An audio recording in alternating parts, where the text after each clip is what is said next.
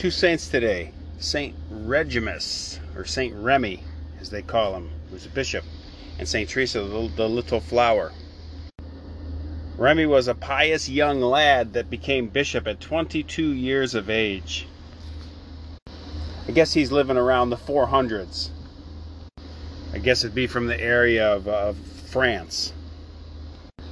Anyway, this young lad that has the gift of miracles is made bishop. And he gets to work being a bishop. They say the guy never grew tired. He was a real doer. They say his whole life was prayer, meditating on the scriptures, instruction of the laity, conversion of infidels, heretics, and sinners. Sounds like a real good bishop. In his area, they had a couple problems in the day. They had these these pagan intruders called Franks who were invading the country and taking it over. So what Remy did was he went and confronted the king. The king of the heathen Franks, and he converted him to the Catholic faith and all the Franks became Catholic along with the king. And he also had all these headaches with the Arians. Remember the Arian heresy? These are so called Catholics that don't believe that Jesus is God. Well, Remy worked so diligently to withstand and silence the Arians.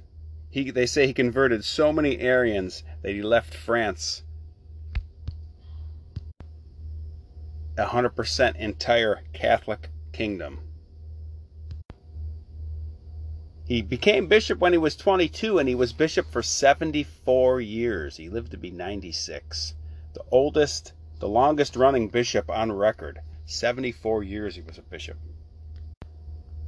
Saint Remy.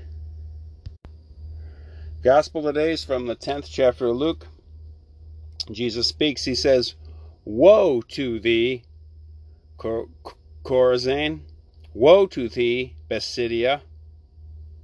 For if in Tyre and Sidon had been wrought the mighty works that have been wrought in you, they would have done penance long ago, sitting in sackcloth and ashes. But it shall be more tolerable for Tyre and Sidon at the judgment than for you. So, what did these cities do wrong? Well, mighty works were wrought in them, and they failed to do penance. They failed to change their life and follow God after the truth was proclaimed in them. It's Friday. Every single Friday, I tell you, Jesus says, Do penance or perish. These two cities are perishing because they did not do penance. They heard the truth and they wouldn't do penance. They wouldn't change their ways and follow God. Reading goes on. It says, And you, Capernaum, which are exalted unto heaven, you shall be thrust down to hell. He that hears you hears me. He that despises you despises me. He's speaking to his apostles here. He that hears you hears me. He that despises you despises me. He that despises me despises him that sent me. It's an important verse, that last one there. He that hears you hears me. You hear the apostles, you hear Jesus. Why? Because Jesus gave the apostles the deposit of faith. And they and their successors pass it on to us. We don't hear that teaching, we don't hear Jesus. We reject that teaching, we reject Jesus. The apostles and their successors hand on to us the deposit of faith. Now, we live in some really weird times now that sometimes the successors of the apostles don't hand on the deposit of faith, they hand on something called modernism.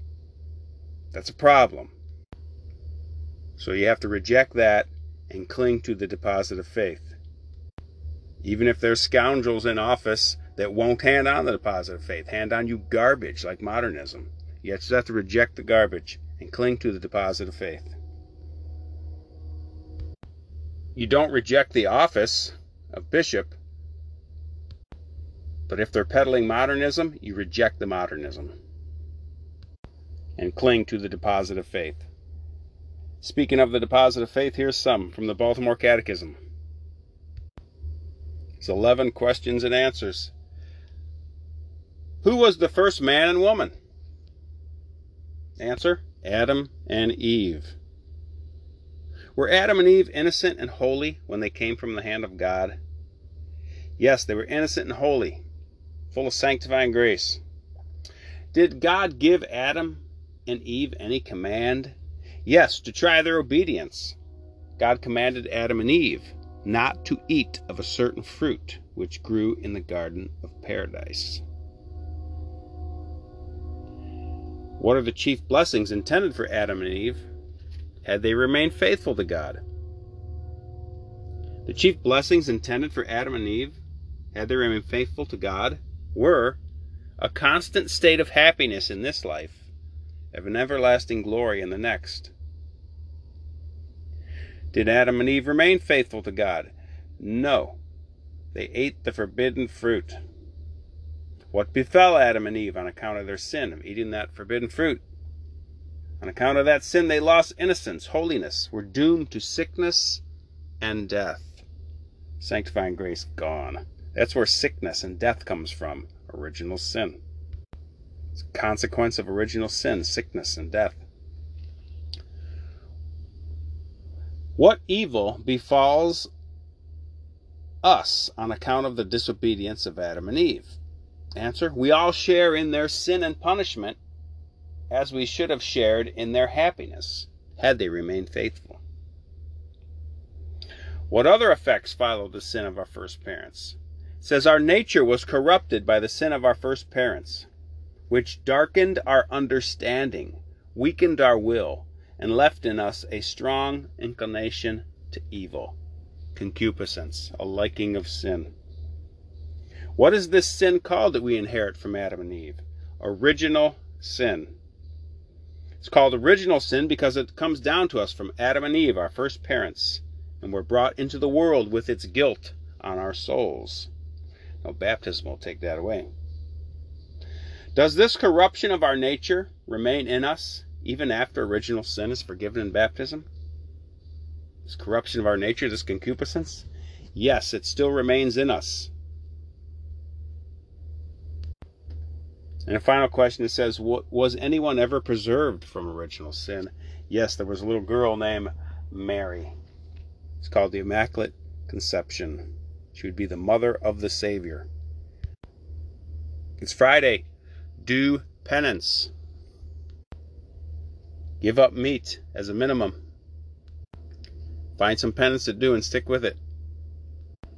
Jesus said, Do penance or perish. It's also the first Friday today. Get to Mass.